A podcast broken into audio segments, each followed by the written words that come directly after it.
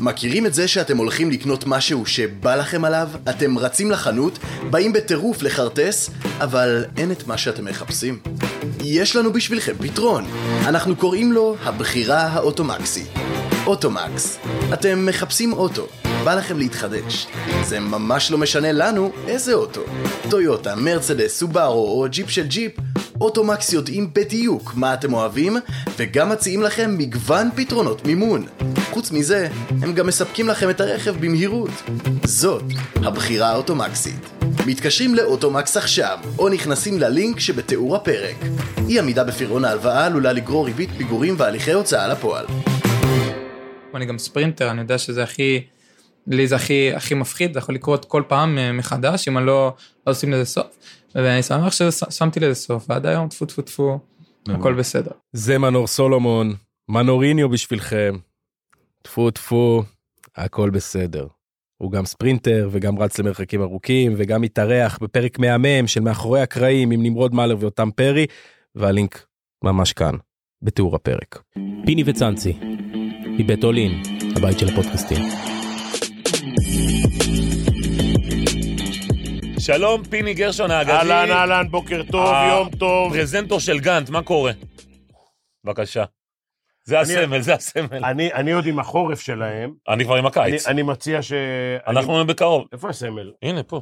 אה, זה פה, אבל כן. בקושי רואים. בסדר, אבל אני מציע ש...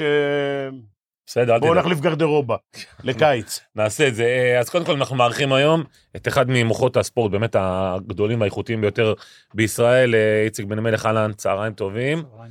אבל לפני שאנחנו מתחילים לדבר איתך, אני, יש לי כמה חובות עם פיני. הנה, בבקשה, עכשיו להל- עכשיו השאלות הקשות. להלן השאלות הוא הקשות. שומר לך את השאלות הקלות. פיני, קודם כל, אני רוצה עכשיו באמת, תנסה רגע להסביר לי כמה אתה מעורב או משפיע על בחירת מאמן נבחרת ישראל הבא. כי כולם אומרים, מה, פיני גרשון, הוא מוח הכדורסל, הוא צריך... אני חושב שאתה צריך לבחור אותו. מה, איפה זה עומד מבחינת האיגוד? תראה, בעיקרון, קצת, אה, אני אגיד את זה בעדינות, הזיזו אותי מה- מהבוגרת. אני כאילו... הזיזו או זזת, או זזת, הזזת את. עצמך? הזיזו. מה... זה, אה, אני אחראי על הנבחרות מגיל 20 ומטה. זה אחד. לא הייתה החלטה שלך אבל פיני? לא. אתה אמרת שאני אגיד לך שיעזרו לי להחליט, מה? אני רוצה שיגידו, לא. אני רוצה להגיד, ביקשו ממני- אני רוצה כותרת טובה לטובת הפודקאסט. כותרת, אין לי- הדיחו אותי מ- לא. הדיחו, לא צריך להגיד. הדיחו. אוקיי, לא- אז הזיזו. אוקיי, כן. נסתפק. עכשיו, אני, ב- ביקשו ממני, ביקשו ממני לנסוע לדבר עם אה, פבלו, כן. ביחד עם היושב ראש, נסעתי, אה, הייתה לנו שיחה טובה של כמה שעות טובות, אחרי זה גם הייתה לנו, היו לנו כמה שיחות בטלפון, ולפי בקשת האיגוד, הייתי ב, כאילו, בסוד העניינים, מה שנקרא, ו, וחשבתי שהוא, מועמד, חשבתי ואני חושב עד היום, כן, שהוא מועמד הכי טוב שיכול להיות, וניסיתי, וזה זה, זה היה לפי בקשת האיגוד. היום, מאחר ופבלו ביקש ממני להעביר לאיגוד שהוא בשלב הזה, לפני שהוא מקבל קבוצת יורוליג ומודיע לה שהוא אה, רוצה לאמן את נבחרת ישראל, אם הוא יכול, אם הוא יכול להתחייב, כי יש חלון אחד, ואם ישחררו אותו או לא ישחררו אותו, אז הוא לא יכול להחליט היום, ולמעשה בזמן הזה הוא ירד. עכשיו אה, יש, בוא נגיד, ארבעה מועמדים. זרים. לא, לא כולם זרים. לא כולם זרים? לא. זאת אומרת, אתה, אתה לא פוסל שיהיה גם מאמן ישראלי? בוודאי שלא. אה, אוקיי. חשבתי שיש אג'נדה מאוד ברורה רק זר. לא, אני חושב שצריך להיות רק זר, אני חושב.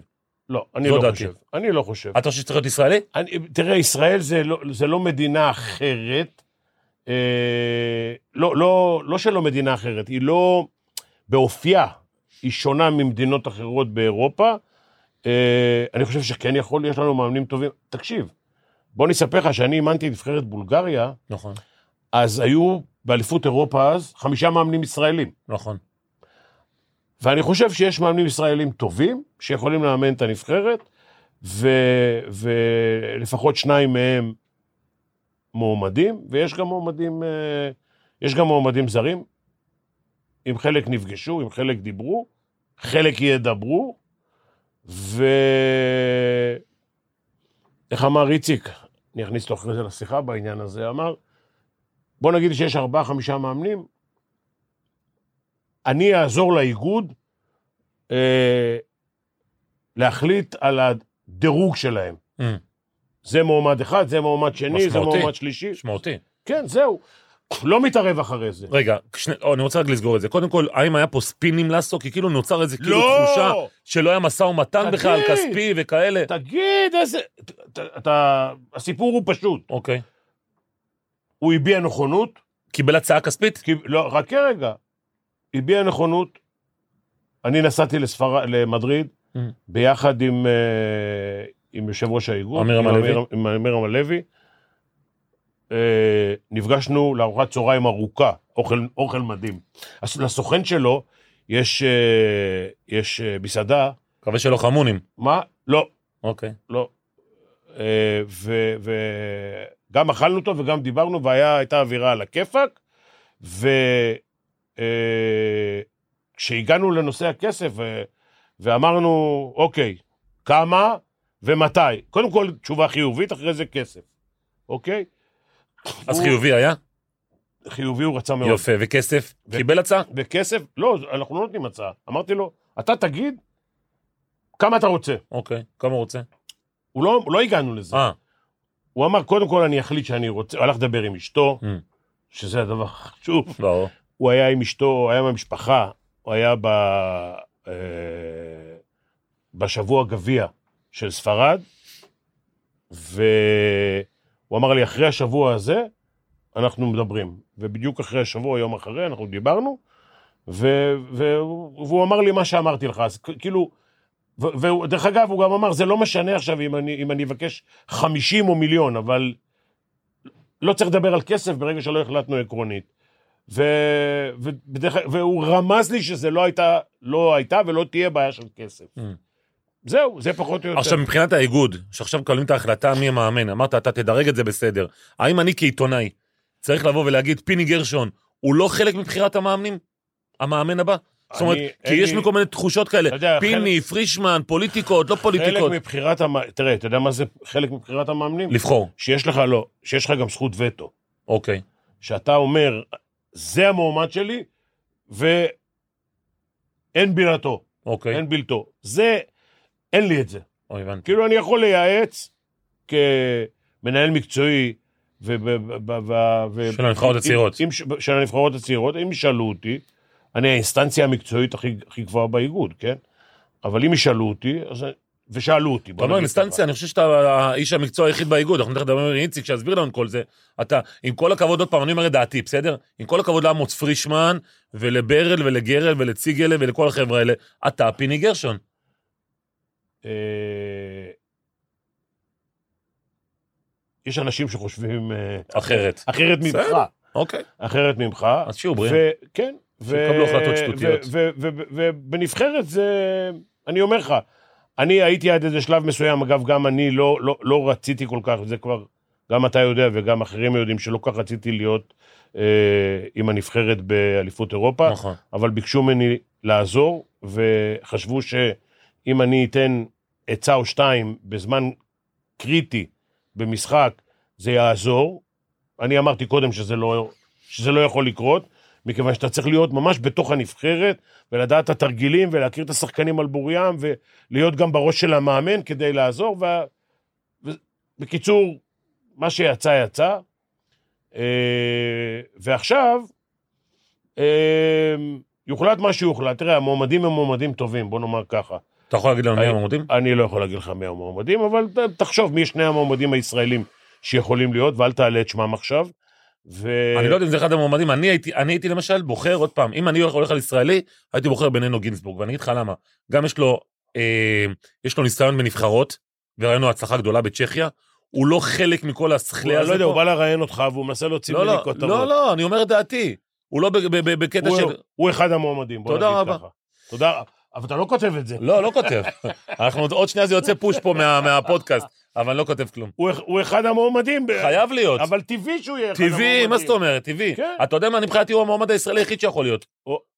לא, תשמע, אני חושב... אריאל בית הלחמי למשל, אני אגיד לך משהו, אריאל בית הלחמי, שאתה מאוד רצית, וזו לדעתי הבושה הכי גדולה של איגוד הכדורסל. אני אומר את דעתי, כי אם פיני גרשון תשמע, זה אגדה, אומר דבר כזה, זה מה שצריך לקרות. עכשיו, אבל הבעיה, שלפעמים יש ציבוריות.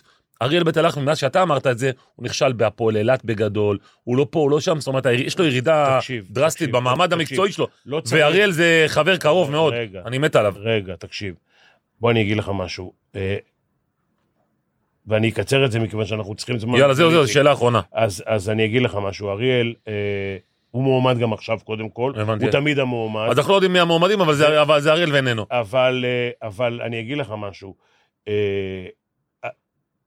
ההצלחה או אי ההצלחה שלו בקבוצות, Mm. לא צריכה, ל- ל- לא צריך לשייך אותה לנבחרת, כי נבחרת זה משהו אחר לגמרי. עכשיו, עובדתית, הוא לקח עם השחקנים האלה, עם רוב השחקנים, נכון. לא כולם, בוא נגיד מנקו לא היה, אבל עם רוב השחקנים האלה הוא לקח שתי אליפויות אירופה. אתה מבין? אז זה אומר שבנבחרות זה סוג עבודה. דרך אגב, אה, אלון חזן, שאנחנו עשינו אותו לך, פה מאמן נבחרת. רציתי לך שאתה הצעת, אתה הצעת אותו להיות מאמן נבחרת. נכון. העלינו אותו פה עם... אה, עם זה- אורן חסון ישבנו, אמרת לו, והוא לקח את זה. ועכשיו והוא עושה הצלחה גדולה. וכ- וכמה, קבוצות בליגת העל הוא אימן והצליח. את האמת הוא אימן רק באשדוד ולא הצליח, אבל זהו. אה, אז לכן, בוא נשליך את זה רק לכדורסל, שזה אותה סיטואציה. כן. אוקיי. עכשיו בוא נעבור לאיציק בן מלך, אחרי שקיבלנו את הכותרות, אה, בוא נעבור לאיציק בן אבל אתה מלך. יכול להתחיל איתו בשאלה הזאת. נכון, זו השאלה שרציתי לשאול אותך בטח. אה, אה, איציק, אתה אתה בעצם סוג של, איך אני אקרא לזה? דרך אגב, הוא היום האסטרטג של איגוד הכדורסל. נכון. אז אתה יודע מה, אז בוא נתחיל מהמקום הזה. מה- מה- מהמקום של איגוד הוא היה הכדורסל. בכדורגל, אני יודע, הוא היה בכדורגל עם אלי היה גוטמן, במכבי תל אביב. ועדות, מכבי תל אביב, הוא היה בהרבה מקומות, ועד אולימפי, איפה איפה הוא לא היה? אני יאללה, תתחיל לשדר, אני איציק. מכיר את איציק עוד שהבת שלו, לירז, הייתה בג'ודו, שרצו להוציא אותה, לא רצו להוציא אותה, אנחנו התערבנו, אנחנו כידיעות אחרונות אז התערבנו, והיא קבלה לבית משפט, והוציאו אותה לטוקיו, אם אני לא טועה, זה היה נכון? לאליפות. העולם. לריו? לא, לאליפות העולם. אליפות עולם. או לאליפות בברזיל. העולם, הרי- לברזיל זה היה. טוב, איציק, קודם כל צהריים טובים, אנחנו שמחים שהצטרפת אלינו. אה, ואנחנו רוצים באמת אה, לייצר דרך הפרק הזה אה, איכות מאוד מאוד עמוקה, שאני חושב שאם אנשים ישמעו אותך ויקבלו אפילו טיפים קטנים איך צריכה להתנהל, איך צריכות להתנהל מערכות ספורט, אנחנו נגיע למקומות אה, רחוקים. בוא נתחיל עם איגוד הכדורסל, כמו שאומר פיני, אתה אסטרטג של אה, איגוד הכדורסל. אתה רואה מה שקורה למשל אפילו עם הסיפור של מאמן נבחרת. איך, איך זה אמור לעבוד מבחינתך? אני חושב שזה צריך היה להיות לגמרי אחרת. אוקיי. אה, צריך להיות קודם כל מה רוצים ממאמן נבחרת. מה שאני חושב שפיני סיים עם העניין הזה, מאמן נבחרת זה לא דומה למה שצריך באגודות, זה גם לא דומה למאמן נבחרת לפני חמש שנים ובטח לא לפני עשר שנים. היום מאמן הנבחרת מקבל לזמן מאוד מאוד מוגבל את השחקנים, וכל תפקידו זה לבחור את השחקנים נכון, להכין אותם מנטלית ולנהל את המשחק. הוא לא יכול להשפיע שום דבר אחר. ולכן גם צריך בהתאם להגדרת תפקיד שצריך לפרט אותה, לבחור את הבן אדם. זאת אומרת, יכול להיות מישהו שהוא יוצא מן הכלל, שם פנטסטי, אבל לא מתאים לנבחרת.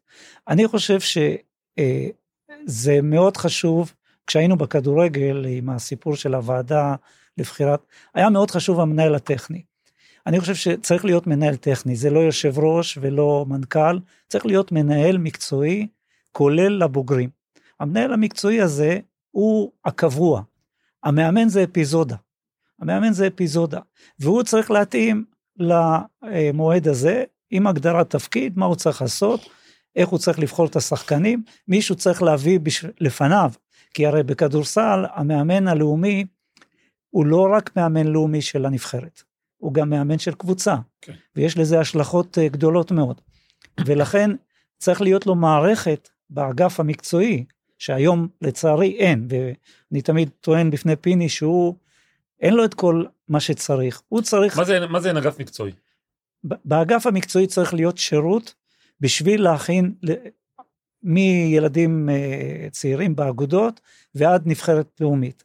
למשל, כדי לבחור את השחקנים, צריך מישהו שירכז את כל הנתונים של השחקנים מבחינת העומסים ו- ומצבם הנוכחי, כרגע. נניח שצריכים אותם בעוד שבועיים, מה מצבו מבחינת עומסים, מבחינת ואין פציעות. דבר כזה באיגוד הכדורסל.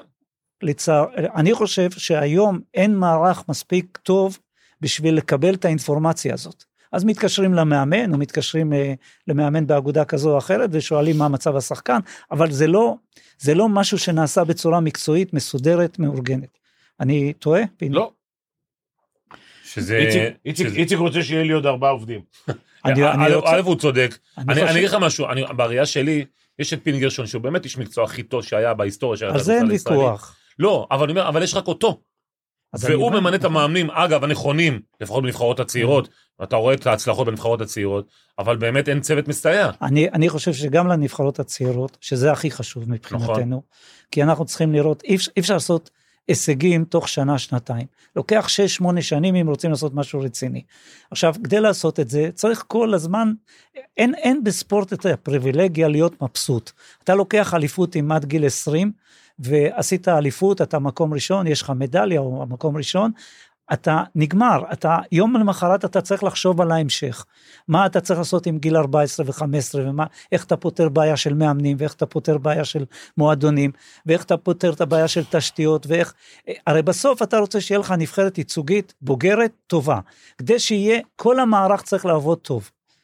ואני חושב שבכדורגל דווקא התחילו לעשות את זה, אני מקווה שהם ימשיכו, אני מקווה שהם לא באופוריה. כי, כי באיזשהו מקום אני מרגיש כאילו הם מבסוטים, אני חושב שגם העזיבה של ילי היא מוקדמת מדי. אנחנו זקוקים עדיין לחמצן הזה שהגיע עם... אה, רגע, אבל אתה מציע, אתה כאסטרטג מציע שעכשיו באיגוד הכדורסל יהיה גם מנהל מקצועי רק לנבחרת הבוגרת? לא, אני מציע שבאגף המקצועי כן. יהיה הרבה יותר, הר- הר- הרבה יותר עשיר באנשי מקצוע, שמישהו, למשל את כל הנושא של הייפרפורנס, כל הנושא המדעי, אין, אין לו לידו מישהו שעושה את זה. אין לו מישהו שנושא את, את הנושא הגופני במשרה מלאה, אין לו אנליסט במשרה מלאה, אין תיעוד וסיכום ניתוח כל שלב. עכשיו אומרים זה תיאוריה, זה, זה לא תיאוריה, צריך את זה. העובדה היא שבמקומות אחרים, ובהרבה התאחדויות אצלנו עושים את זה היום. היום מועדונים מסוימים בארץ עובדים יפה מאוד. עושים את זה, זה לא משנה אם הם כרגע מצליחים יותר פחות, אבל, אבל כשאתה לוקח למשל את הפועל ירושלים אה, כדורסל, אני חושב שפיני ואני ראינו את האנשים שם, הם עובדים מאוד אה, מסודר, מאוד אה, מקצועי, אפשר להגיד, הוא לא, הוא לא עושה נכון, כן עושה נכון, אבל בסופו של דבר יש שם תהליך. ותהליך כזה צריך להיות גם באיגוד. וכרגע הוא לא מספיק טוב. למרות שאני חושב שאיגוד הכדורסל זה אחד האיגודים היותר מצליחים, היותר טובים במדינת ישראל, אולי אפשר להגיד הכי מצליח מבחינת משחקי הכדור, אבל אני חושב שתמיד צריך להסתכל קדימה, לא צריכים להיות, אין, אין את הפריבילגיה להיות מבסוט אפילו לשנייה אחת. כל הזמן צריך לשאוף ליותר טוב, כולל פיני. מה שאתה אמרת אין ויכוח עליו, אני חושב שזה נכון אה, אה, בכל מקום שאנחנו מסתובבים, מהשר ועד אה, אחרון האוהדים, כולם רואים בפיני כאוטוריטה, צריך. לנצל את זה, אבל צריך שיהיה לו את, ה, את האמצעים, את, ה, את הכלים להתמודד עם מה שצריך היום בספורט הישראלי ומה שצריך בכדורסל. יחשבו שהבאנו אותו בגלל הזה. תקשיב, לא, אני חייב לה- להוסיף משהו בקטע הזה. תראה, אה, מבחינת הצלחות, איגוד הכדורסל, במשחקי כדור לפחות, לא מדבר על ג'ודו ו- וכל הענפים האחרים, אבל מבחינת משחקי כדור, זה זה הענף הכי מצליח. חד משמעית. ב-20-30 שנה האחרונות אנחנו מופיעים ב- באליפויות אירופה באופן קבוע, והנבחרות הצעירות עשו קפיצה בחמש שנים האחרונות, או בשלוש שנים האחרונות, ממקום 21 בעולם למקום עשירי בעולם. עכשיו, כשאני אומר לך בעולם, זה ארצות הברית ו- וברזיל וקנדה, כל ה... אוסטרליה, כן, כן. כן, כל העולם. זה לא רק אה, אירופה. עכשיו, אה, איציק אומר ובצדק, אסור להתהדר בנוצות האלה, וכבר היום בכדורגל, שבאמת אה, הצליחו להביא את הנבחרת נוער, נדמה כן, לי, גמר אליפות אירופה. גמר אליפות אירופה, הם כבר זה. אבל עדיין, תראה, אה, זה שילה קוראים לו? חוס. יאללה, חוץ. ילך חוס, כבר, הוא עשה שם את כל הזה. וכבר שהעיפו אותו. אבל אני יכול להגיד לך שלדעתי, כן, יש להם פי שתיים או פי שלוש עובדים, פי עשר. פי עשר, אתה מבין? פי עשרה אה, עובדים מאשר באיגוד הכדורסל. וזה יבוא לידי ביטוי בתוך כמה שנים. זה יבוא לידי ביטוי, אין אפס. אבל כמה כלכלית, כמה זה ל- ל- ל- ל- ל- לשדרג את- את כוח האדם, כאילו. תראה, אני לא מדבר אה, כבר על איכות, אני מדבר לך לפחות מספרית, שיהיה לפיני שלושה ארבעה עובדים, שהוא יוכל להגיד להם, אתם עושים את זה, את זה, את זה, את זה. זה לא רק השלושה ארבעה עובדים, השלושה ארבעה עובדים יביאו עוד הוצאות גדולות. אבל צריך להבין, קודם כל בספורט הישראלי יש היום הרבה כסף. יש הרבה אה, כסף, והעובדה שאם אתה לוקח איגודים אחרים, התאחדויות בישראל, המצב שלהם, הם מתמודדים עם זה, זאת אומרת, אם באיגוד כדור מים, או באיגוד אה, פוטבול אמריקאי, או באיגוד אה, אה, כדורגל, התאחדות כדורגל, נכון שההתאחדות כדורגל נעזרת קצת בוופא, יש אמצעים היום והם מביאים את האנשים, זה גם עניין של סדרי עדיפויות. עכשיו, צריך לח... נכון, צריך את התקציבים האלה, בלי התקציבים האלה אין סיכוי. זה לא רק תקציב להביא אנליסט. אנליסט ייצר עבודה, פתאום הוא רוצה מכשירים, והוא צריך ציוד, והוא צריך עבודה, והוא צריך עוזרים, וזה עולה כסף. אין ספק, צריך כסף בשביל זה. אבל אם מישהו רוצה להתמודד היום ברמות הגבוהות, הוא צריך להגיע לזה, הוא צריך uh, uh, להתפתח. תראה, יש המון שינויים היום בספורט העולמי. אני חייב לשאול אותך שאלה שקופצת לי כן. במיידי. מאחר והיית יושב ראש איילת, מנהל הספורט ההישגי. מנהל, שם. מנהל הספורט ההישגי באיילת. כן. אני שואל שאלה, יש 64 ענפים, כולם מתחלקים בכסף. השאלה היא, אם צריך לקחת, ולא רק את הכדורסל, אלא לקחת את הענפים ההישגיים, שמביאים באמת כבוד למדינת ישראל, והם יחסי החוץ שלנו הכי טובים, ולהגיד, אוקיי, כל הכסף הולך לפה. ענפים מועדפים. הולך, כן, הולך לג'ודו, הולך, אני בכוונה לא אומר כן, כדורסל אין, ראשון. אין ספק ש... עשו את זה. אין ספק שצריך להיות ענפים מועדפים, שזה כל פעם, עושים את זה וכל פעם זה, זה אה, נשחק. נכון. נשחק, תראה את הכדוריד למשל. כי מוסיפים עוד ענפים ועוד ענפים. לא, כי, כי בישראל סוציאליסטים מדי בעניין הזה. אבל צריך להבין גם שיש גם, קודם כל צריך להבדיל בין ענף למקצוע. כי יש מקצועות שהם מאוד חשובים ומאוד מועדפים, אבל לא כל הענף צריך להיות מועדף. דבר שני, יש היום בעיה עולמית, יש הרי, קורים דברים בעולם. הנושא האולימפי למשל, הפך להיות לא ברור לעומת לפני 20 שנה. היום לא ברור איזה ענפים הם אולימפיים או לא אולימפיים. מתווספים ענפים, יורדים ענפים, פתאום יש שלוש על שלוש, פתאום יש אה, מ- מ- מקצועות ש- כן, שלא. הבייסבול שלוש על בטוקיו יש, כן. כן. בפריז אין. ו- ו- והיה פתאום הטיפוס והיה קראטה ו- ו- וטרמפולינה. וירד ועולה. זאת אומרת צריך כל הזמן להיזהר ולא בהכרח אתה צריך להופיע רק באולימפיאדה. זאת אומרת אם למשל דרום אפריקה בשבילה כשהרוגבי לא היה אולימפי הם הלכו על רוגבי כי זה היה מקצוע ענף לאומי. אבל פיני צודק בעניין הזה של אה, הרייטינג הגדול ביותר, בסופו של דבר משחקים אולימפיים. עכשיו אני מדבר עכשיו איתך שלא לא, כדור, לא, מה שאתה מדבר על לא, ענפים אה, מועדפים. אני- אני- ולכן אנחנו צריכים כן לכוון- לכוון למקום הזה ש... תשמע, זה גורם לך ל... ל- אתה יודע, כמו הסכם שלום עם מדינות. אבל בשביל, בנושא של העדפת ענפים, כן. אני, אני תכף אדבר גם על השינויים שיש בע- בעולם, אבל בהעדפת ענפים גם מדינת ישראל צריכה להסתכל על מעמד הענף בעולם ובישראל. אתה מתעסק עם הרבה ענפים נדב. נכון. יש הבדל עצום אם נבחרת ישראל בכדורגל או, בכדורס... או בכדורגל מנצחת את סקוטלנד או כדורסל מנצחים את סרביה לעומת מישהו שהיה מקום חמישי בטוקוונדו. נכון. עכשיו אין ההבדל הזה לא מופיע בקריטריונים Mhm. וזה טעות כי צריך להבין שהמעמד של כ- כ- כדורגל הוא מקום ראשון בפער. בעולם ובישראל. אה, הכדורסל מקום בין השלושה ארבעה הראשונים בעולם היום אם אתה בודק את כל ה... בטח ב- שבישראל. אה, ו- ובישראל יש לו מיקום, צריך להתחשב בזה, לא מתחשבים בזה בקריטריונים של משרד הספורט, ואני חושב שזה טעות, זה מסר לשר. עם כל הכבוד, אם נבחרת ישראל, העתודה, אתה יודע מה, לוקחים מדליה ב... יש לזה, הש- אצלכם בתקשורת, יש לזה חשיפה ענקית, נכון. ואם מישהו ניצח בגרנד פרי של, אה, אני לא יודע מה, של טוקוונדו באיזה מדינה בנפאל, אז אף אחד לא בדיוק מסתכל על זה. הדברים האלה לא באים לידי ביטוי, גם לא בא לידי ביטוי העובדה שבכדורסל משחקים מאילת ועד אה, קריית שמונה או עד רמת הגולן, ויש ענפים שהם שני, שני מועדונים בישראל. כמו טקוונדו שהזכרת, רמלה וירושלים. כן, כן, שיש יש גם ענפים שיש להם מועדון אחד בישראל. עכשיו, כדי לנהל מועדון אחד לא צריך פיני גרשון. לעומת זאת, כדי לנהל, צודק. לנהל את הענף הזה עם אה, 35 אלף אנשים ועוד 40 אלף ש, שעושים את זה בשביל הכיף ו, וילדים. ו, מה, יש 20 אלף שלא רשומים ו, ב- ו, באיגוד. נכון, והם משחקים כדורסל. הוא 25. צודק, למשל התעמלות מכשירים, יש לך מועדון קוראים לו מכבי תל אביב. זה המועדון שמספק את כל לא, הטאלנטים. יש גם בחולון. עכשיו- לא, מה- התעמלות מכשירים, אה, לא אוקיי. אמנותי. עכשיו, אה, מה, השינויים שהיו בעולם?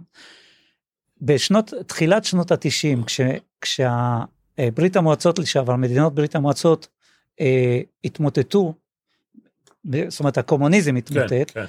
הספורט באירופה נפל בצורה קיצונית. אני רק אה, לסבר? את העונג, לא. היה, היה הספורט היה הדבר הכי חשוב ב, ל, ל, למדינות הקומוניסטיות. ולמשל בהתעמלות, לא היה סיכוי שמישהו יצטרף, היה נניח שישה מכל מדינה בהתעמלות מכשירים, 12 מדינות, 72 ראשונים היו של מזרח אירופה. התעמלות אמנותית היה שייך רק למזרח אירופה. נכון.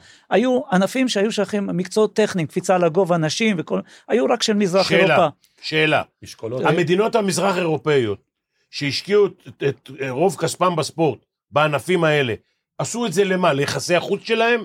ל, ל, לא, למה? הם, הם, אה, תראה, אני לא אכנס עכשיו, אבל צריך להבין, במדינות הקומוניסטיות, הנושא של חלון ראווה, או, מבחינה פוליטית, מבחינה, מכל הבחינות, היה הספורט. עכשיו, מי שבספורט, אני למדתי במזרח גרמניה, מי שהיה שם בספורט, היה צריך, נניח שהיה לו כסף לרכב, היה מחכה חודש, היה לו רכב. מי שהיה לו כסף ולא מספורט, מחכה שבע שנים.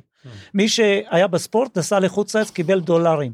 מי שלא בספורט, מי שהבן שלו היה ספורטאי טוב, הלך לפנימייה של הקומוניסטים, היה חי בשמונה דרגות מעל בית רגיל. זאת אומרת, היה כדאי לעשות שם ספורט. העסק הזה נגמר, אבל נשארו מאמנים, ו- ו- וזה לקח זמן עד שזה התפורר לגמרי. עכשיו, מה קרה? מז... אה, לאירופה היה פעם 78% מהמדליות באולימפיאדה. היום יש להם חצי, פחות מחצי מהמדליות. זאת אומרת, זה ירד ב-33 אחוז. עכשיו, מה קרה? דרך אגב, גם במערב הפסיקו לתת לספורט הישגי, כי הם לא מתמודדים עם המזרח, אז הם נותנים פחות, אני לא מדבר על ענפים מקצוענים, אני מדבר על המדינה. אני לא מדבר על כדורגל, כדורסל, טניס, ש, שיש שם ספונסרים. בענפים שהמדינה מסבסדת, אז יש ירידה עצומה. איפה אין ירידה? ענפים שיש באפריקה, אסיה או דרום אמריקה. למשל, ריצות ארוכות יש באפריקה ויש ב, קצת באסיה, קצת בדרום, אז, אז הם המשיכו לעלות, לטפס. אה, ספרינט יש בג'מייקה, יש, אז הם מטפסים. לעומת זאת, התעמלות אומנותית למשל, יש היום 4-5 מדינות שזוכות במדליות. נכון. כי, אה, כי הכל נפל, אה, בולגריות למשל, שהיו הכי טובות בעולם, אינם. ואז, ואפריקה אין לה התעמלות אמנותית, או אין לה קפיצה לגובה נשים, אז המצב הוא, מבחינת, מבחינה עולמית, שאני אני רגע שם בצד את הכדורגל, כדורסל, כי זה סיפור אחר. הם, הענפים האלה, ענפים אה, אישיים. הענפים האישיים בעיקר, הם, אה, הם נתקעו בחלק ניכר כאשר אין, אה, אין לאפריקאים שהם ה- היום ה- ה- בית היוצר של ספורטאים, גם בכדורגל דרך אגב, הם בית היוצר. עכשיו, כדורגל, כדורסל וענפים מקצוענים, הרי כולם חיים היום מהטלוויזיה. כל הספורט העולמי. חי, חי מהטלוויזיה.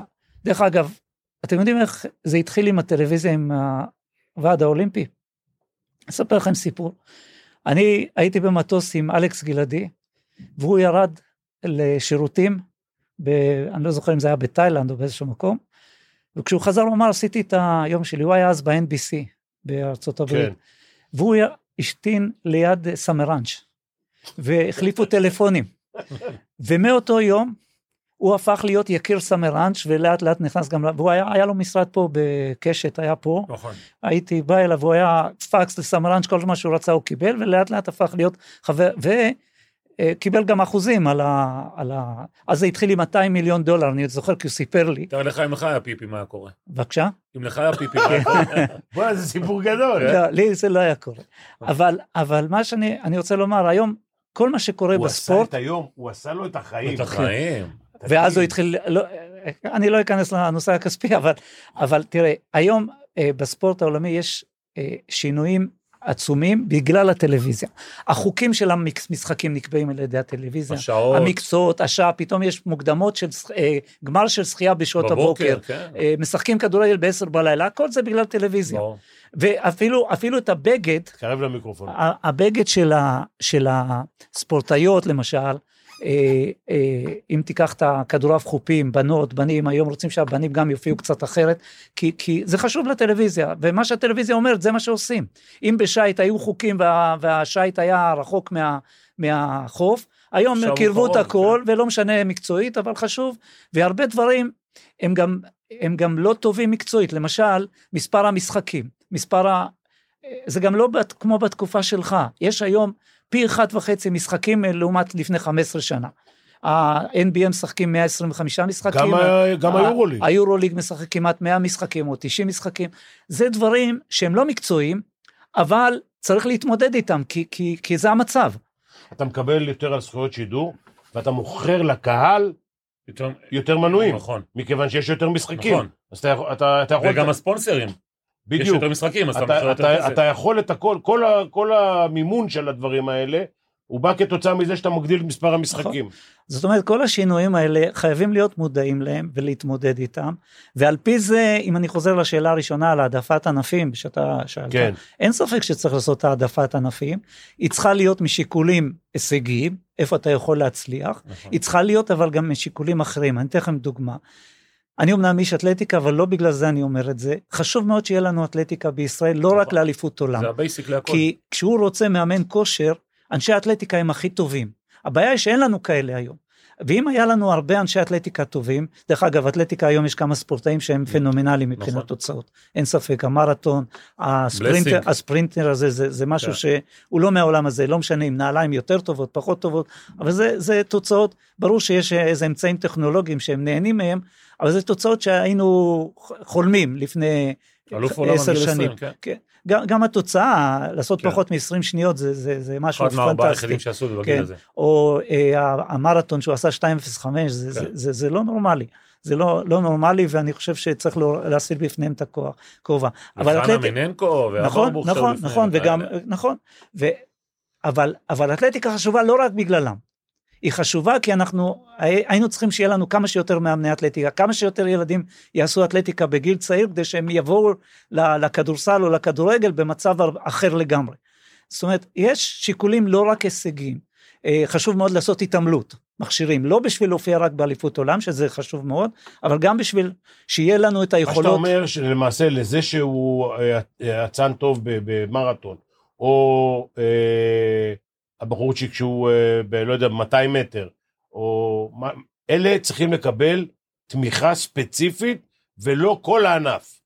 לא, ברור. או שמשתמשים... ברור, אם, אם, יש, אם יש למשל באתלטיקה קלה, רצי, רצים מצוינים, ועוטפי כדור זה, הם לא טובים, אז, אז אה, עם כל הכבוד, לא בהכרח צריכים לתת לעוטפי כדור ברזל. סתם אני נותן את כן, זה כן. כדוגמה. או בהתעמלות, אה, התעמלות יש ארבעה, יש שבעה ענפים, בהתעמלות נדמה לי שישה, שבעה ענפים.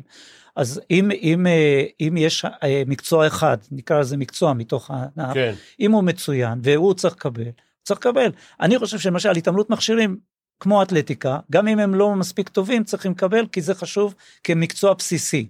כמקצוע... גם השחייה. אה, אה, כן, היום השחייה קצת, יכול להיות, אבל, אבל ההתעמלות מכשירים הוא מאוד חשוב, כי אתה, אתה, זה היסודות של הספורט. אתה מבין, מה שעושים בהתעמלות זה, זה היסודות. אה, לצערי, היום גם בתי הספר לא עושים את זה. לא עושים את ההתעמלות, לא עושים את האתלטיקה, ו, ו, ואנחנו סובלים מזה. אוקיי, הכנסת אותי לשאלה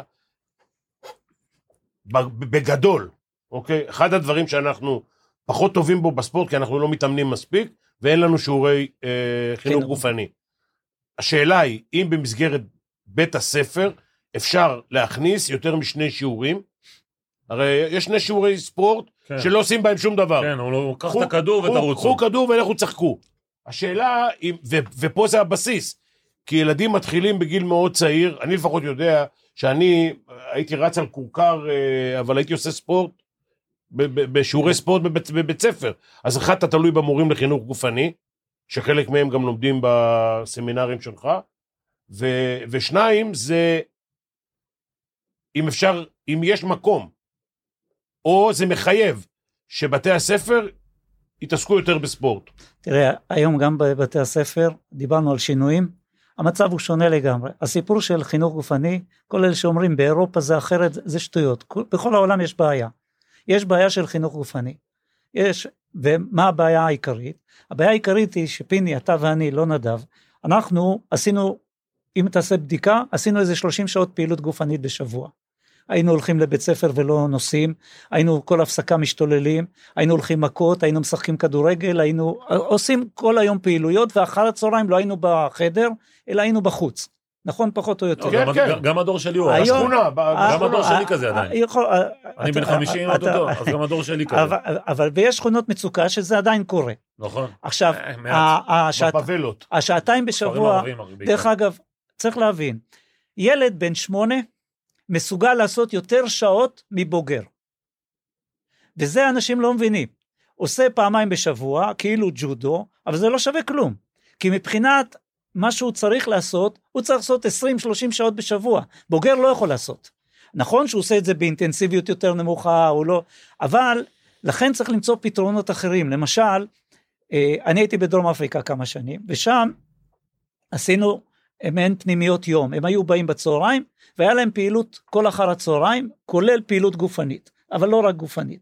אצלנו אין את זה, ואנחנו צריכים למצוא. אני חושב שאחת הסיבות, אחת הסיבות שאנחנו, קשה לנו בבוגרים, זה בגלל העבודה עם הצעירים. כי הצעירים אצלנו, לא מכשירים אותם לא, א', לא מאתרים אותם, נכון? כי אתה מאתר את מי שטוב לעכשיו, בשבת שינצח בכדורגל, או ביום רביעי שינצח בכדורסל, וב', אתה, אתה לא מכשיר אותו לטווח ארוך. זה שאצלכם עושים בכדורסל שני משחקים בשבוע בהתאחדות בתי הספר, אני לא, אני לא מבין את ההסכמה שלך לעניין הזה. ובעניין הזה אני חושב... בנושא בתי הספר זה ירד משמעותי. אני חושב שאתה היית צריך לעשות מלחמת עולם, כדי שלא יהיה את הקונפליקט הזה. הקונפליקט הזה הוא לרועץ לטווח הארוך. אבל זה פה, אתה יודע שבתי הספר ואיגוד הכדורסל זה פוליטיקה גם. אה, עוד פעם, לצערנו. אתה יודע, היה לי מורה במזרח גרמני שהיה אומר לי, יש פוליטיקה אחת, זה לנצח בסוף. אוקיי. וכדי לנצח בסוף, אין פוליטיקה כזאת. הפוליטיקה צריכה להיות שאנחנו צריכים להכשיר אותם הכי טוב שאפשר. מה עכשיו- שאתה אומר שאחת ההצעות למשרד הספורט זה שבתי, שמי שמשחק בבתי הספר לא ישחק ב... או כאן או. כאן, כן, או כאן או כאן, זה תהליך אחד. למה? כי אתה יכול לעשות טורנירים של בתי הספר, אוקיי. אבל אתה לא יכול שילד בן, ש... בן 12 יתאמן בשני, בשתי מסגרות. והוא... ותחת שלושה מאמנים. ושלושה מאמנים. ותראה, כל הסיפור של שתי מסגרות, גם נבחרת וקבוצה, זה תמיד בעייתי. אוקיי. אז על אחת כמה וכמה התאחדות בתי הספר, איגוד, ולפעמים בת- גם בנבחרת. כן, ואגודה. כן, אז זה, אה, זה, זה דברים שצריך לפתור אותם. עכשיו, אה, בנושא הזה של, ה, אה, של הצעירים, אני חושב שצריך לעשות, תראה, יש לנו בעיה אמיתית בישראל, שהיא לא קיימת באירופה. וזה אני, אתה יודע, הרבה זורקים באירופה, באירופה, והם לא יודעים בדיוק מה קורה שם. אני אגיד לכם, אבל דבר שהוא, ש, שעשיתי עליו מחקר שלם על 37 מדינות. המדינה היחידה שילד משלם סכום עבור השתתפות בפעמיים בשבוע ג'ודו או פעמיים בשבוע כדורסל זה בישראל. באירופה הוא משלם מעין משהו סמלי כמו 2-3 יורו לחודש. עכשיו כשאתה פה משלם, משלמים לצורך העניין 120 יורו. נכון, כשאתה משלם 100 או 150 יורו, אני משלם 4,000, אני הבן שלי עכשיו, משחק כדורגל, אני משלם 4,000 שקל בחודש. בשנה. בשנה. עכשיו, כן. זה... עשרה חודשים זה זה 400 שקל. 1,200 יורו. כן. עכשיו, 1,100, עכשיו מה, 1,200. מה זה הבעיות, כן. מה הבעיות עם הסכום הזה שמשלמים?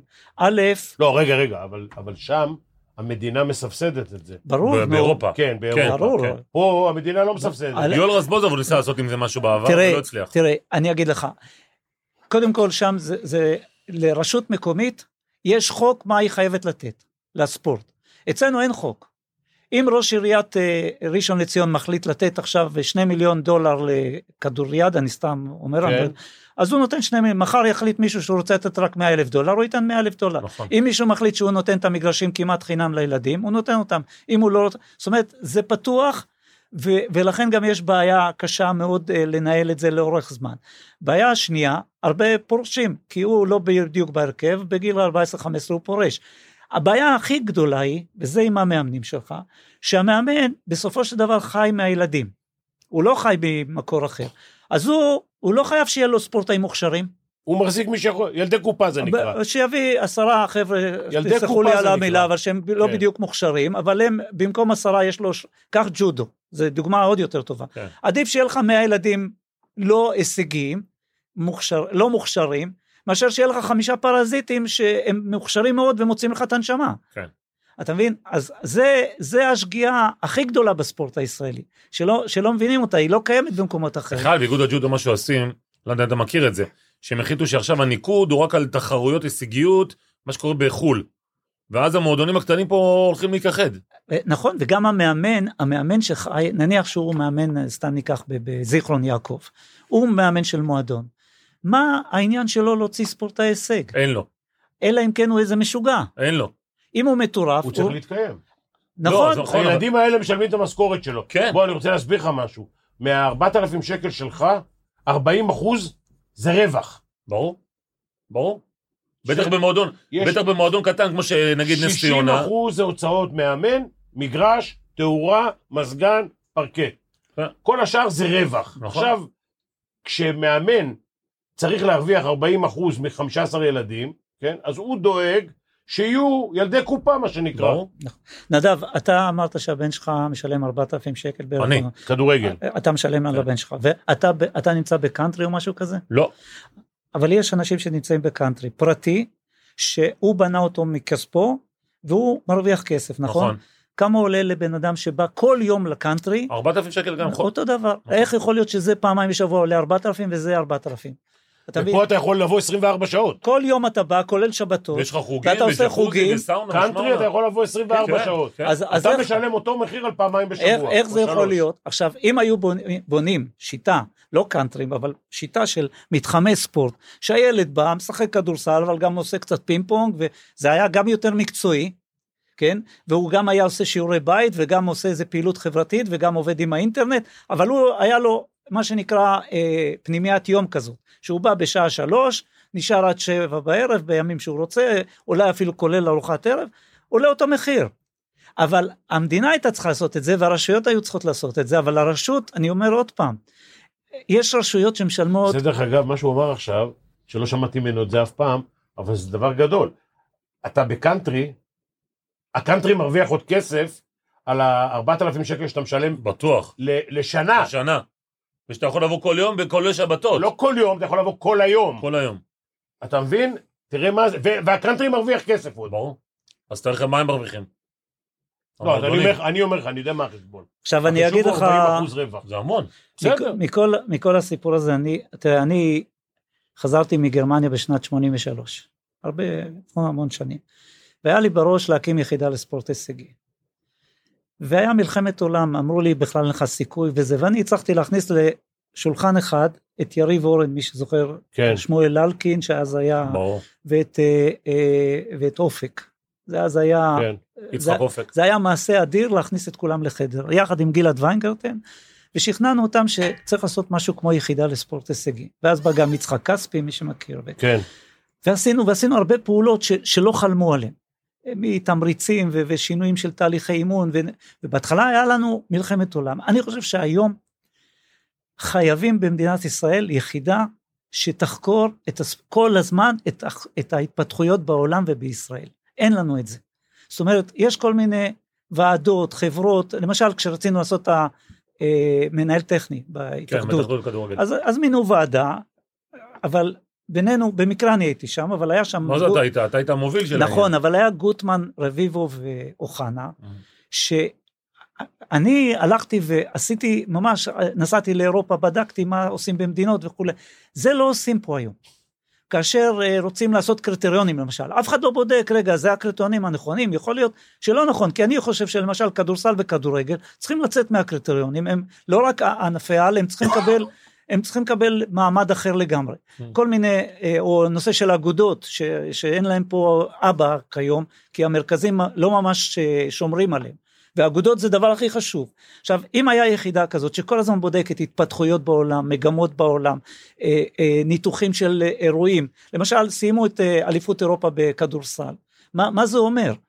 מה, גם, גם עלינו מה זה אומר, אין, אין ניתוח מלא של אה, אליפויות מבחינה לאומית, לא מבחינה, הרי כשבא אליך איגוד הכדורמים והוא מנתח, אז הוא מנתח את זה מאוד סובייקטיבית. אבל מישהו צריך לנתח את זה מבחינה בינלאומית. יש עשר מדינות שמשתתפות, או 12 מדינות, אנחנו מקרוב עשירי, האם שווה לנו שם להשקיע או לא? האם שווה לנו בשייט עם כל העלויות להשקיע או לא?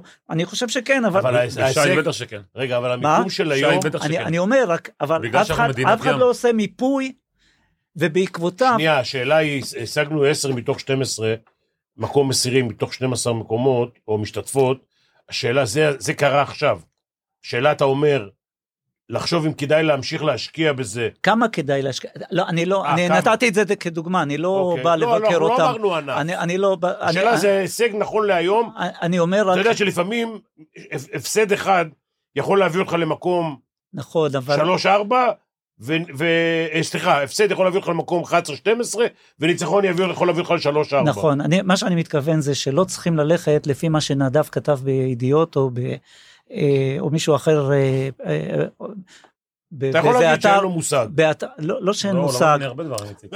לא, לא ש... אה, אה, תראה, אם, אם אתר מסוים מחליט שהוא רוצה את המאמן הזה, ואף אחד לא מנתח בעצם מה אנחנו צריכים, אז אף פעם לא נגיע לתוצאות נכונות. עם כל הכבוד, התקשורת או הדעת קהל היא לא תמיד זו שצריכה לקבוע לנו. אנחנו צריכים לראות מה טוב, ו- ועם מה אפשר להצליח קדימה, וגם להסתכל קצת יותר מאשר בחצי שנה הקרובה. שזה לא נעשה. זה הייתה צריכה להיות יחידה מקצועית, לא אנשי ועדות. זאת אומרת, מה קורה היום אצלנו בארץ? רגע, אני אגיד לך. מאחר והוא פה, אני אגיד לך. הם התקשורת. מפטרים מאמנים, שניים, שלושה, זה, אה, מתי הם מוציאים מתחת ל- מהמגירה. יש להם כבר מוכן. במגירה יש להם אה, מכתב פיטורים, ואחרי זה הם מתחילים לעשות קמפיין לחברים שלהם. אלה שהדליפו להם במשך איקס שנים, טוב, אבל זה... הם זה... עכשיו המועמדים הבאים לקבוצה או לנבחרת. זה, זה, לא זה, מזה. נניח שזה לגיטימי, נניח לא שזה מזה. לגיטימי וזה זה עם נעשה, אלה שאתה יושב. אבל זה נעשה בכל מקום, אבל תראה, גם כשיושבים בישיבות כאילו מקצועיות, יושבים נציגים של גופים שהוא חייב לשמור על האינטרסים שלו. וזה לא משנה אם זה איש באיגוד הכדורסל, או איש בהתאחדות הילד, או איש בכדורגל, הם, כל אחד שומר על עצמו. לדעתי, למשל שם, לא יושבים אנשים של ה, אה, שמייצגים את, ה, את, ה, את האגודות למשל, מספיק. ואז האגודות נוצר פער בין מה שהן מקבלות, הם מקבלים בערך כמו לפני 30 שנה, האיגודים מקבלים פי 30 היום. זאת אומרת, נוצר- והאגודות הם אלה שבסופו של דבר מגדלים. הם, הם אגב, בית זה- היוצר. בדיוק. אגב, זה מה שאיציק אומר כבר הרבה מאוד זמן. הוא אומר, בסוף אנחנו, בסופי שבוע, מאמנים את השחקנים היותר טובים. את הקצפת. אבל, יותר שחקנים, ורוב העבודה נמצא במועדונים. חד משמעית. נכון. תראה, גם, גם הנושא של מאמנים למשל, אה, לי נתנו לפני שלוש שנים לעשות איזה בדיקה עם המאמנים, נת, משרד הספורט נתן לי. והם חשבו שאני אבוא ואגיד שצריך הכשרה יותר טובה וצריך אה, השתלמויות וכולי. אני בדקתי, הרי יש הרבה, הרבה אלמנטים לנושא של מאמנים. יש, הדבר הראשון זה היה תנאי העסקה, מעמד המאמן. וכשבדקתי את זה, היו דברים שהופתעתי, למשל הסתבר שבאירופה יש שליש מהמאמנים הם, הם וולונטריים, הם אה, מתנדבים כמעט. אבל מצד שני, המאמן באירופה ובישראל כמעט כל תפקיד, אתה יודע מה, כל תפקיד הוא מסודר. זאת אומרת, אם אתה לוקח מורה, אולי הוא לא מרוויח הרבה, אבל הוא יודע שמגיע לו כל חודש ויש לו קביעות ויש לו, ויש לו חופשה ויש לו אה, מחלה ויש לו הכל. זה מעוגן. המאמן, אצלנו זה עלה נידף. כן. בלי להתחשב בכלל בעובדה שהרבה מהם עושים בשעות אה, לא שעות, אה, כולל שבתות בהרבה ענפים. ו... זאת אומרת, אלה דברים שצריך לבדוק אותם. ויכול להיות שאנחנו צריכים לפתור אותם, או למשל, תוכנית המשחקים של הילדים. תוכנית המשחקים של הילדים היא נעשית שוב על פי צרכים ארגוניים. יכול להיות שצריך למצוא פתרון, יכול להיות שצריכים לשחק עם אה, מגרש יותר קטן, יותר גדול. אני לא חושב שמקדישים לזה מספיק, אה, אה, מספיק, כך בכדורגל. מספיק מחקר. אמרו פעם שחייבים כמה שיותר, אני הייתי במכבי תל אביב, היה בא יהודה לבני, תשמע, אני כבר בגיל שמונה רוצה להרגיל אותם לקראת הליגה, צריכים לשחק מגרש גדול.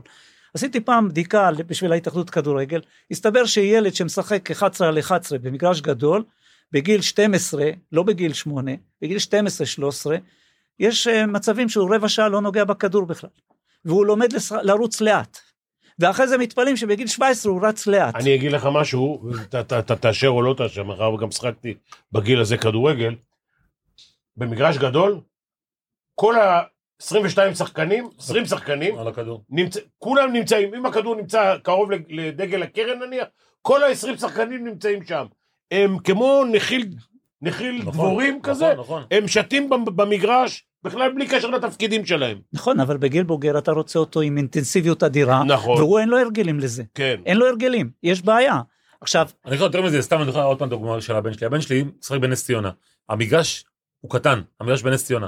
ואז הם מגיעים למגרשים הגדולים, הם לא נושמים הילדים. מאבדים, כן. הם לא נושמים. נכון. עכשיו, אתה מבין מה אני אומר? אין סטנדרטים, הוא מדבר, הוא מדבר, איציק, בעיקר על הסיפור של סטנדרטים. אין סטנדרטים בספורט הישראלי.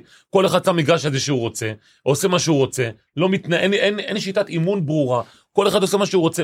זה, אני אומר לך, אנחנו בב- בבעיה קשה מאוד, אני אומר לך, מה שאתם עושים בכדורסל זה ניסים. לא, אבל גם, בכ... גם בכדורסל, תראה, כש... כש... אני אתן לך דוגמה שוב מהתקופה של גוטמן שאתה ציינת כן. אני הייתי צריך להיות בקשר עם המאמנים של המועדונים. ו... אה, אה, נו, ששיחק בסלטיק, ברח לי השם. ניר ביטון? ניר ביטון היה בוכה לי שהוא לא משותף. הוא לא משותף, והוא אומר, אני באימונים הכי טוב ולא נותנים להתאמן. התקשרתי למאמן כושר, הוא אומר לי, תשמע, המאמן ביקש ממני שלושה חודשים להוציא אותו מהמשחקים, כי הוא צריך, הרגליים שלו דומות לרגליים של דוגמנית, והוא צריך להתחיל לשפר את uh, מצב הרגליים. עכשיו, זה לא מזה שהוא לא התאמן טוב באשדוד בבוגרים, זה מזה שבילדים הוא לא הוכשר כמו שצריך. עד איזה גיל אפשר לסדר את הדברים האלה, או שכבר יש אנשים כל, שהם... בכל שלב יש מה לעשות. מגיל אפס, ילד שלצורך העניין לא קיבל את כל הבנייה הפ- הפיזית הזו שאתה מדבר אליו. מאוד קשה. הגיע לגיל 16-17, הוא אבוד? אחרי גיל 18 מאוד קשה. אחרי 18. הוא, הוא מפסיד הרבה, הוא, הרבה דברים אתה כבר לא יכול כמעט לתקן. אתה יכול לתקן, אבל, אבל אתה לא ממצה את היכולת שהייתה יכולה להיות. עכשיו, בגלל השינויים האלה של משחקים וזה, רציתי לגעת בזה, יש שינויים גם של המאמנים שצריכים להתייחס אחרת לשחקנים. למשל, ובעניין הזה היה לי הרבה שיחות עם פיני, בניגוד לעבר, היום 50% לפחות מהאימון בקבוצה בוגרת צריך להיות אימון אישי, לא קבוצתי. Mm.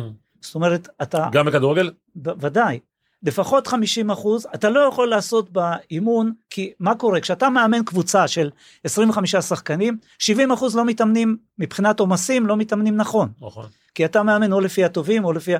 ואתה חייב להשלים לו, או לתקן לו, באופן אישי. Mm. ולכן אם אתה רואה היום קבוצות אמיתיות, סיפר דן שמיר, הוא במילאנו, נכון. קבוצה לא כך מצליחה, אבל יש שם שבעה עוזרים. וחוץ ממאמני כושר וככה. והם כל שעתיים יש להם שחקנים. וזה אה, היה בזמנו פפ כשהיה בביירן מינכן, אז ז- זמר היה מנהל נכון. מתיאס זמר. ואז הוא סיפר שפפ מאמן שעה ורבע ביום, בשעה 11 עד 12 ורבע. זה היה זה. אבל הוא לא עושה חימום, לא עושה שום דבר. הוא אומר לשחקנים, אדוני, אתה מתחיל ב-11, אתה, אנחנו מתחילים ישר באינטנסיב. ספרינטים. אתה תבוא חם, אל ת... זה לא חלק שלי. אתה מטפל, אתה צריך להשלים אה, כוח, ת, תשלים. הוא, השחקן בא לשם מהבוקר עד הערב. הוא שעה ורבע רק באימון זה הקבוצתי. יחידת אימון שלו. אתה מבין? אבל הוא צריך להיות שם מפיזיותרפיה ועד אה, שיפור של, אה, אני לא יודע מה, לתקן את השיניים, כן? אה, היום האימון הוא מאוד אישי, והצוות צריך להיות מאוד מיומן, ומאוד מאוד, אה, מאוד איציק טוב. אתה בן אדם שמאוד מאמין בקטע של מנהל מקצועי. ונראה שפתאום ככה, מכבי תל אביב, הגדולה, כדורגל נדבר איתך, פתאום אין מנהל מקצועי. או אתה יודע, ברק אה, יצחקי כמה שהוא. הפועל באר שבע כבר אין לה מנהל מקצועי. אה, הפועל תל אביב אין לה כבר מנהל מקצועי. איך אתה, איך אתה רואה את הסיפור הזה? אני חושב שזה, שזה רע מאוד, שבמועדונים או בהתאחדויות אין מנהל מקצועי. כמובן שזה צריך להיות מנהל מקצועי מתאים, זה לא רק השם, כי היו אצלנו הרבה מנהלים מקצ- מקצועיים, שכל שאיפתם הייתה לה- להחליף את המאמן בעוד, אה, ב- בתוך ראה מיקי תקופה. אה, לא רק הוא, גם ישראלים, לפני זה לא ידעו מה זה מנהל טכני, היו לוקחים מאמן שיהיה כאילו מאמן על, כן. והוא כל אה, כולו היה איך, איך הוא מעיף את המאמן שמתחתיו בשלב כזה או אחר. מנהל טכני או מנהל מקצועי או תקרא לו מנהל ספורטיבי, יש צורך אדיר. לצערי, אין כמעט אנשים מתאימים בישראל הנה, כיום. בבקשה. זה זה הבעיה. אין אנשים מתאימים, אין השכלה לזה בכלל. אתה ואנחנו... יודע, לקחת את ברק יצחקי, סתם דוגמא, אני אותו כמקרה. הוא היה שחקן עבר, טוב, לא טוב וכאלה, אמרו לו, בוא תהיה מנהל מקצועי. איזה הכשרה הוא עבר, מה הידע שלו. תשמע, זה, זה, זה מקצוע בפני עצמו. אני חושב שאם מכבי תל אביב רוצים להשתקם, זה קודם כל להביא מנהל מקצועי. אני הייתי מעורב כשהביאו את ג'ורדי קרויף, הייתי אז במכבי תל אביב. אה, היית במכבי? אני לא קבעתי אז את ג'ורדי, אבל קבעתי, אבל הבאתי הגדרת תפקיד של מנהל, ואז ג'ק נסע עם זה לכל מיני מקומות, והוא הביא אותו, אני לא, לא הכרתי אותו, לא ידעתי. כשהוא הגיע, לפני שהוא הגיע, לא בחוכמת הדיעבד, חשבת שהוא הולך להיות אה, מי? הצלחה, אה, אה, ג'ורדי. אני, כי הוא הגיע ממקומות מלטה לא, אני וקפריסין, אגיד לך, לא... אני חשבתי שליד ג'ורדי, כמו ליד אוסקר שאז הגיע, במבנה שעשינו, היה חייב להיות ישראלי לידו. Mm. שלפחות ייבנה, לכן גם אין לנו היום אה, דור המשך. נכון. אנחנו חייבים, נושא של... ייבנה ילמד או בגלל המנטליות שלנו? גם וגם, גם וגם. אבל אני לא הייתי בעד מאמן מחו"ל. אני אומר לכם, בכ- הייתי בעד, אני גם אף פעם לא בעד מאמן מחו"ל. זאת אומרת, מה שאתה אומר עכשיו, שברק יצחקי וגל אלברמן, ומי זה בבאר שבע? אין כרגע, היה אליניב ורדה. היה ברדה, כן. אוקיי. אתה אומר שצריך לשלוח אותם, לא יודע, שנה, או איקס זמן, לחו"ל לכמה קבוצות, כדי שיראו איך מנהל או- מקצועי... או, או להביא לכאן, להביא, להביא, אה, להביא לכאן מישהו ש, שהוא יהיה לידם. רגע, זה אותו דבר. רגע. רגע. שאלה היא, אם צריך, לק... אתה אומר, אין פה, אין פה אה, פרסונות שמתאימות לתפקיד. שאלה, אנחנו עושים הרי קורסים למנהלים מקצועיים. שאלה אם, אם קורס כזה למנהלים מקצועיים בכדורגל יספיק, או שצריך לקחת מישהו ולשלוח אותו למנצ'סטר, לליברפול, לריאל מדריד, ול... הכשרות. ולהיות צמוד אני חושב, למאמן אני, כדי ללמוד. אני חושב שההצמדה היא הכי טובה.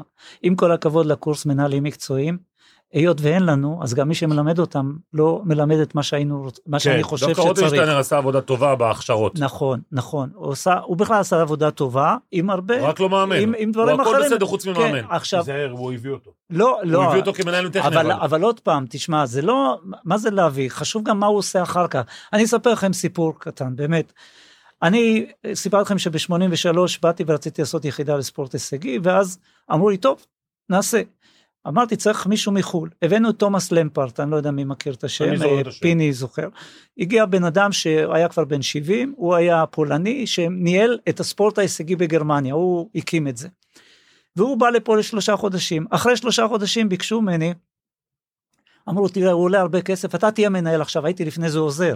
תהיה מנהל, תרוויח יותר כסף. אני, אז הייתי, לא יודע מאיפה היה לי את הכוח הזה, אמרתי, לא, אני לא, אני עדיין לא מסוגל להיות מנהל, הוא צריך להיות, והוא נשאר שש שנים פה. שש שנים הוא היה, ואתה יודע מה, גם בזכותו יש את המדליות שהיו ב-92 וכך הלאה. עכשיו, זה לא עובד, זה לא, זה לא חפלפ.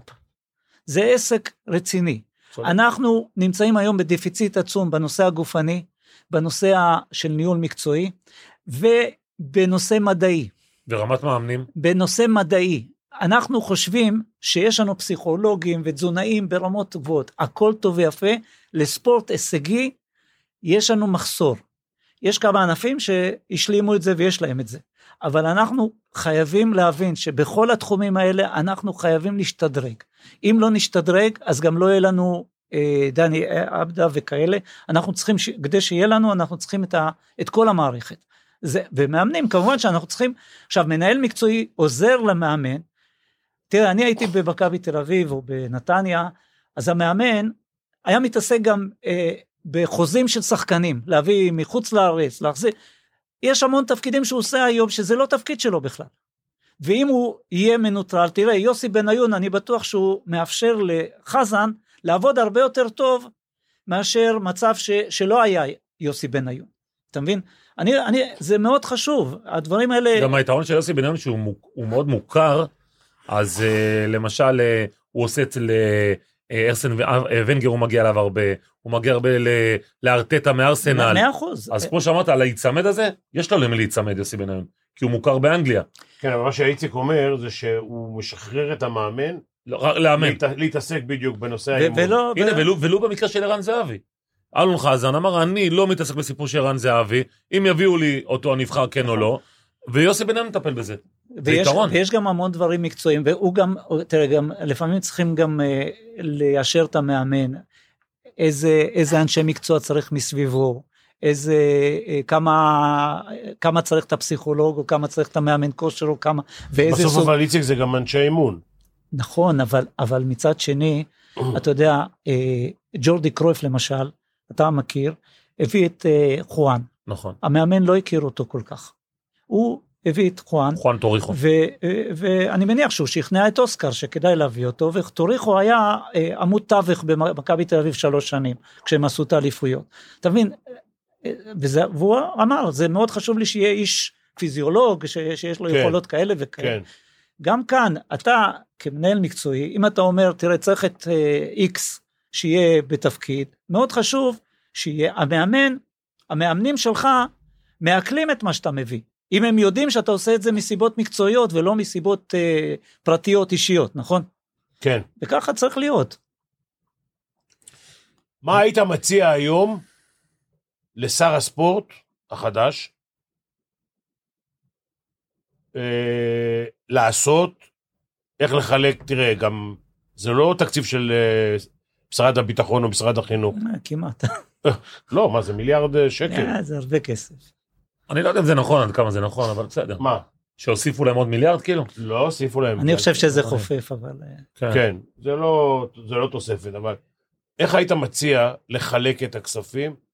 אי אפשר אה, לממן את כל התשלומים לילדים, כאילו להוריד את זה מכמה יורואים לחודש ל-120 יורו לחודש, זה המדינה לא יכולה לממן.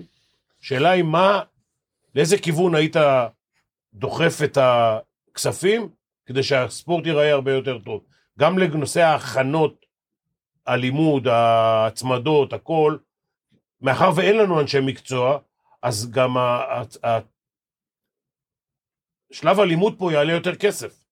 כאילו לקחת רק מנהלים מקצועיים, וכל זמן ש... שיהיו צמודים בחו"ל, זה עולה קצת יותר.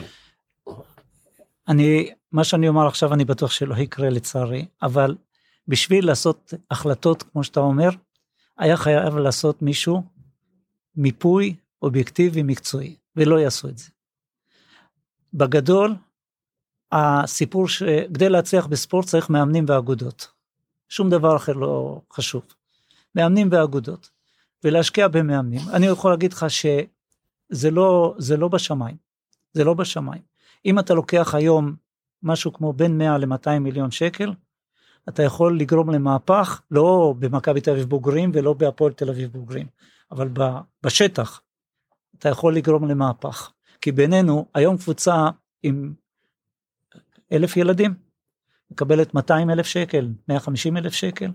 אם יתקבל חצי מיליון או 600 אלף וזה יהיה מכוון וזה יהיה מהפך. ויכול להיות שלא יוכלו לשלם במקום 400 שקל 100 שקל, אבל יוכלו לשלם קצת פחות. ואגודות ומאמנים, זה, זה הבסיס של הספורט. אתה יודע היום כמה מקבל לפי, רגע, רגע, רגע, רגע, מאמן? חלוקת הכסף לפי הישגיות, כאילו, לפי מספר השחקנים שקבוצה, לא, לא, לא מביאה ל- בהכרח, ל- אני, אני לא, לא, לא, זה לא? לא, לא בהכרח, לא בהכרח, כי יש הבדלים, יש הבדלים בין הענפים, יש הבדלים בין הענפים, יש הבדלים בפריפריה, לא פריפריה, יש, אני, אני חושב שהיה צריך לעשות, אני לא נכנס עכשיו אם צריך לעשות מרכזי מצוינות או כ- כאלו או אחרים, אבל צריך להבין שבסופו של דבר, מי שיקבע לנו אם יהיה לנו ספורט טוב, זה אה, בית היוצר, אבל בעיקר אנשים, אנשי מקצוע. לא יעזור שום דבר. אם אין אנשי מקצוע, אתה יודע, כשיש לך מאמן שהוא עובד, גיורא במכבי תל אביב, ניקח אותו כדוגמה, עובד עם ילדים, כן? הוא תמיד יעשה ילדים טובים. יש אחד אחר שעושה השאלה תמיד, מה המוטיבציה של גיורא לעבוד עם ילדים. הוא עובד עם ילדים, אבל גיורא הוא שפיגל? טיפ, לא לא, גיורא בכדורסל אני מתכוון, אה, סליחה, אה, סתם לקחתי אותו כדוגמה. אוקיי. יש טיפוסים שהם תמיד יעשו לך ילדים. יש טיפוסים שהם צריכים, אה, שהם צריכים, אה, אה, שהם תמיד יעשו רק שניים שלושה ספורטאים ברמות גבוהות בענפים אישיים. יש כל מיני, אבל אנשי המקצוע, אני אומר את זה הרבה פעמים לווינגייט, יש את היושב ראש, את המנכ"ל, אני אומר להם, תשמעו, עם כל הכבוד לבניינים, הולכים לבנות שם במיליארדים, זה לא יעזור שום דבר, אם אין לך פיזיולוג, או איש מחקר, או מאמנים, שהם מקבלים שכר כמו שצריך. גם לא תוכל למצוא אותם, כי בניין, יש לך את העשרה מיליון, אחרי שנה יש לך את הבניין. בן אדם, זה לא פשוט. צריך לעבוד קשה בשביל שיהיה לנו אנשי מקצוע. אתה אומר שצריך לאתר את המאמנים, את גם אנשי מקצוע, אחרים, המוכשרים כן. לאמן, אנשי מקצוע, לכל התפקידים בספורט. כן.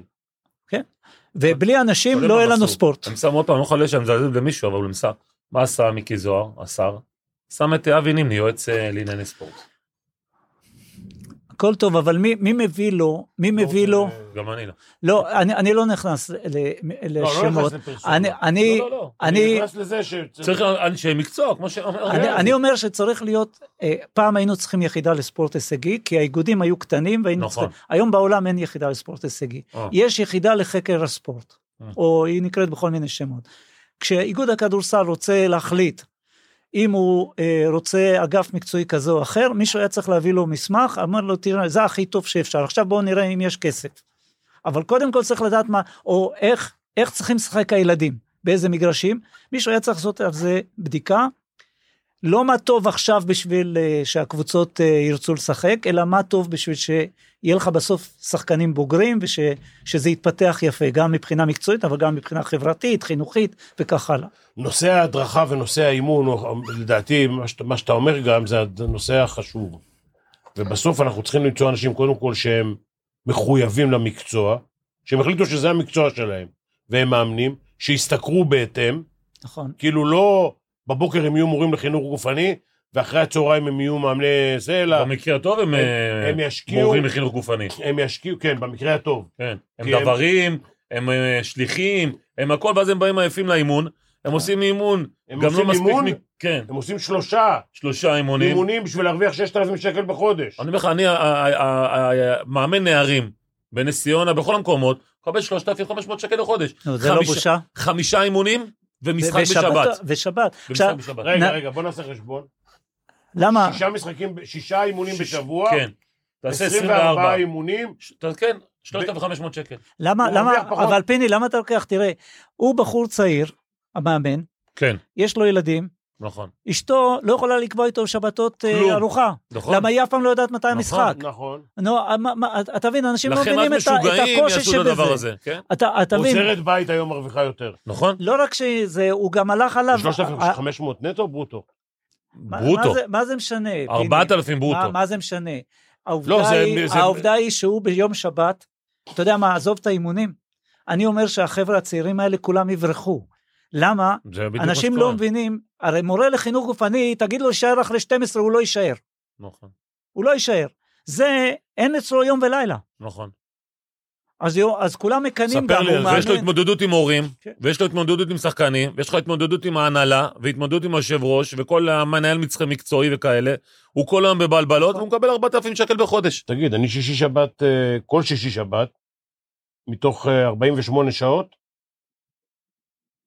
15 שעות אני ב- על המגרש. וואלה. 12-15 נו, שעות. אבל אתה מסכים. איתי שחבר'ה צעירים לא בטוח יסכימו לעשות את זה?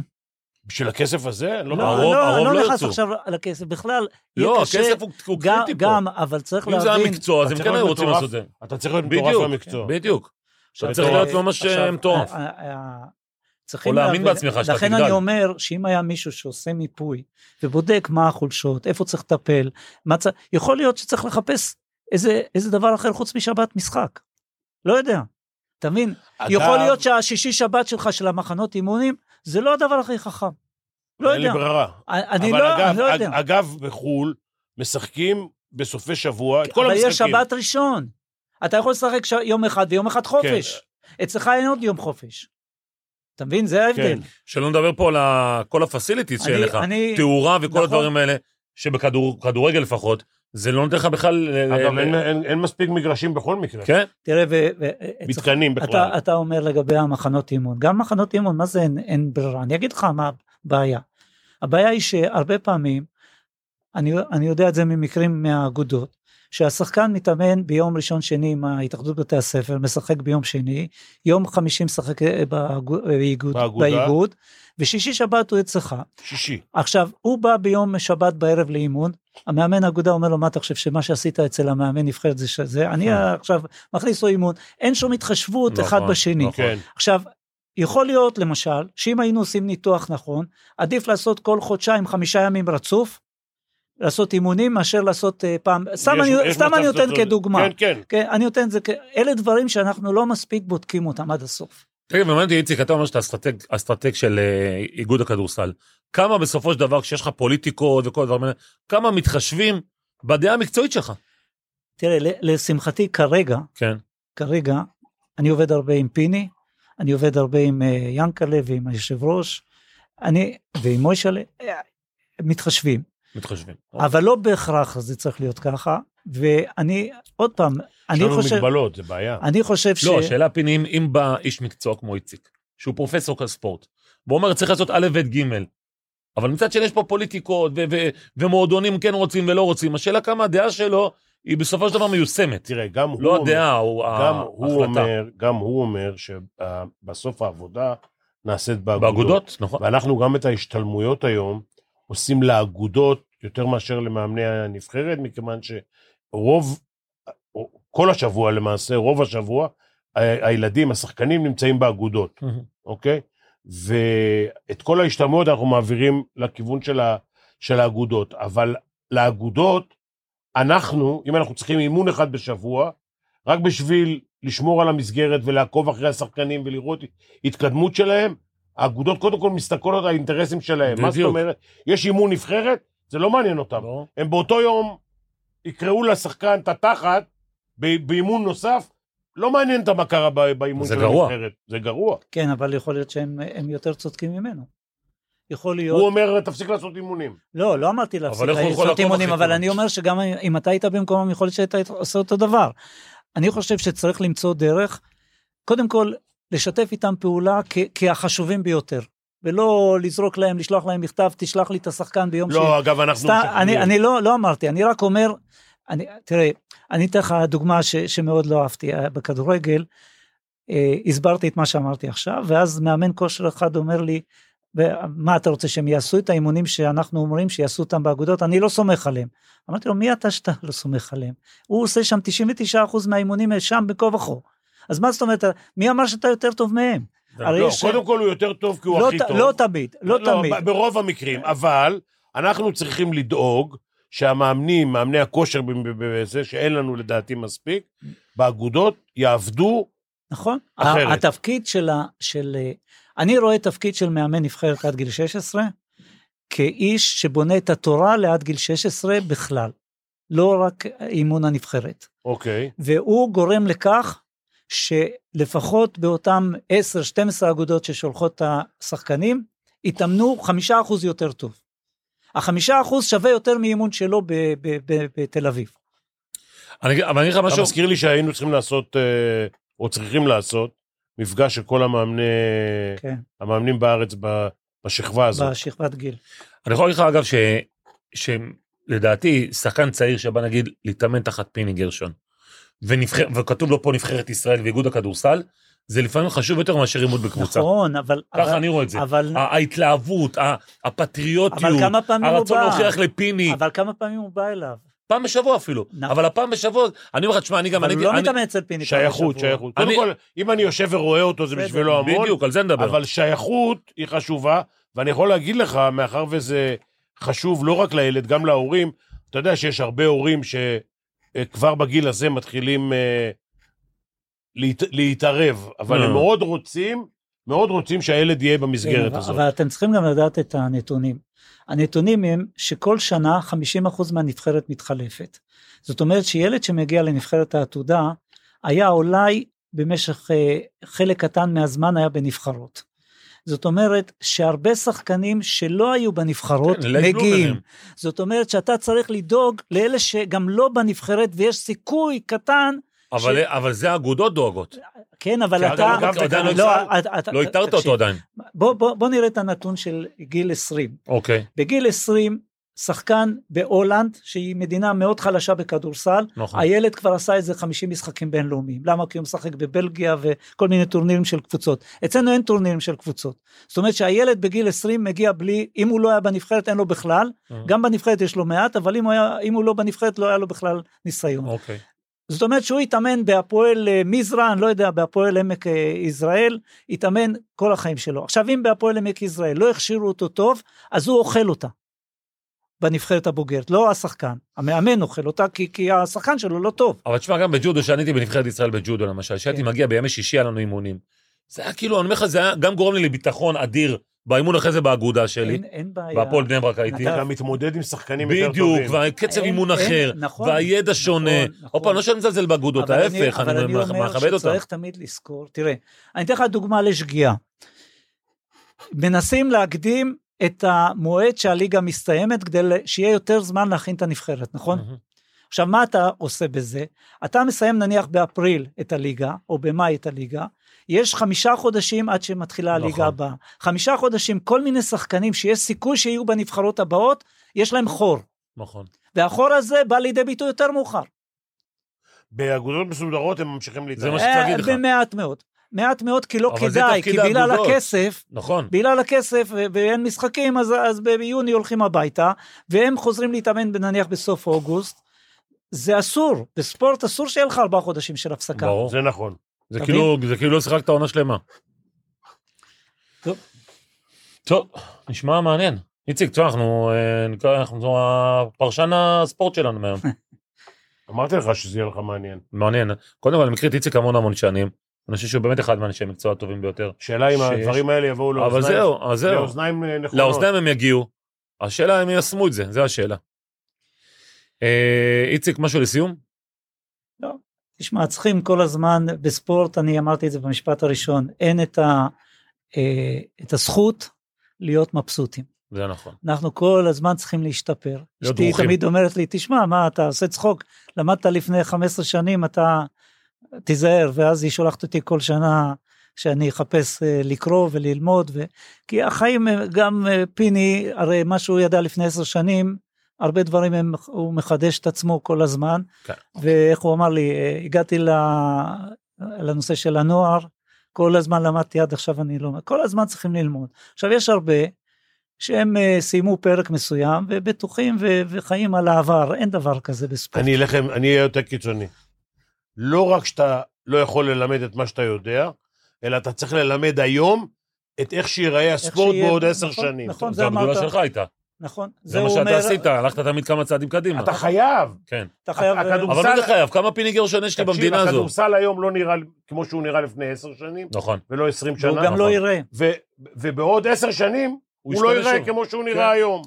וצריך- עד היום, ישבו פה אנשים ברעיונות איתנו, הכדורסלנים הכי טובים, שאומרים שעד היום, ב-NBA, לוקחים דברים תרגילים של פיני של היום. תראה, אז זה הגדולה. אה, תם אה, הטקס. אחת, אחת ה... פיני, יותר מזה אני לא יכול להחמיא לך. יחשבו ששילמתי לך. לא. שילמת כלום, אני תמיד אומר את האמת. שלי. תודה רבה לכם. איציק בן מלך. תודה רבה לנו שהצטרפת. אלינו, היה נהנינו. לנו רגע. רגע, אנחנו רק צריכים לעשות את הטוטו. רגע, איציק, בוא, בוא, אולי יש לך יותר? מושג מאיתנו. אני אין לי מושג. מה זה טוב. בואו נראה. בבקשה, להלן, ה- אנחנו מדברים על אה, משחקי ליגת האלופות. אה, צ'לסי מול בורוסיה דורטמונד. אה, צ'לסי מנצחת 1.75. מה זה, מה זה, מה זה קודם? ליגת אלופות. אוקיי. צ'לסי דורטמונד. צ'לסי, אם היא מנצחת זה 1.75, תיקו 3.20, בורוסיה דורטמונד 3.45 אלוהים, איפה זה? בלונדון. בצ'לסי. אני... דורטמונד לא יכולים לנצח שם. לא יכול, הם ניצחו את צ'לסי בראשון. אין איקס אחד. איקס או אחד? אחד. אחד. צ'לסי אתה מה הולך? אחד. אני הולך על איקס. אה, בנפיקה, סליחה, בנפיקה ליסבון מול אה, קלאב ברוז', בנפיקה 1.35, תיקו 3.95, קלאב ברוז' 5.40. בנפיקה. בנפיקה גם אני, איציק. תיקו, אם אתם בנפיקה. תיקו.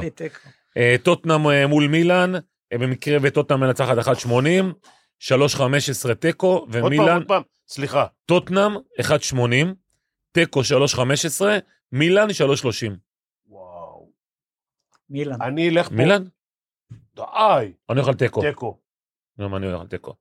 וביירן מינכן מול פריס סן ג'רמן, משחק גדול. וואו, איפה אה, זה? במינכן, במינכן. אבל רגע, זה היה משחק ראשון. כן, ניצחו 1-0, אה, ביירן ניצחו 1-0.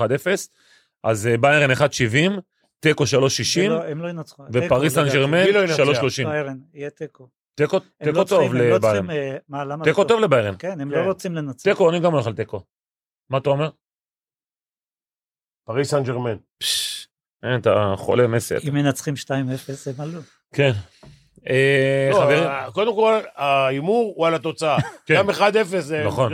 אבל רגע, 1-0 יש הערכה. נכון. לא, אבל מדברים על 90 דקות ב- בהימור. אוקיי. טוב, איציק, אני לוקח את פריס בריאות. סן ג'רמן. בריאות. להתראות.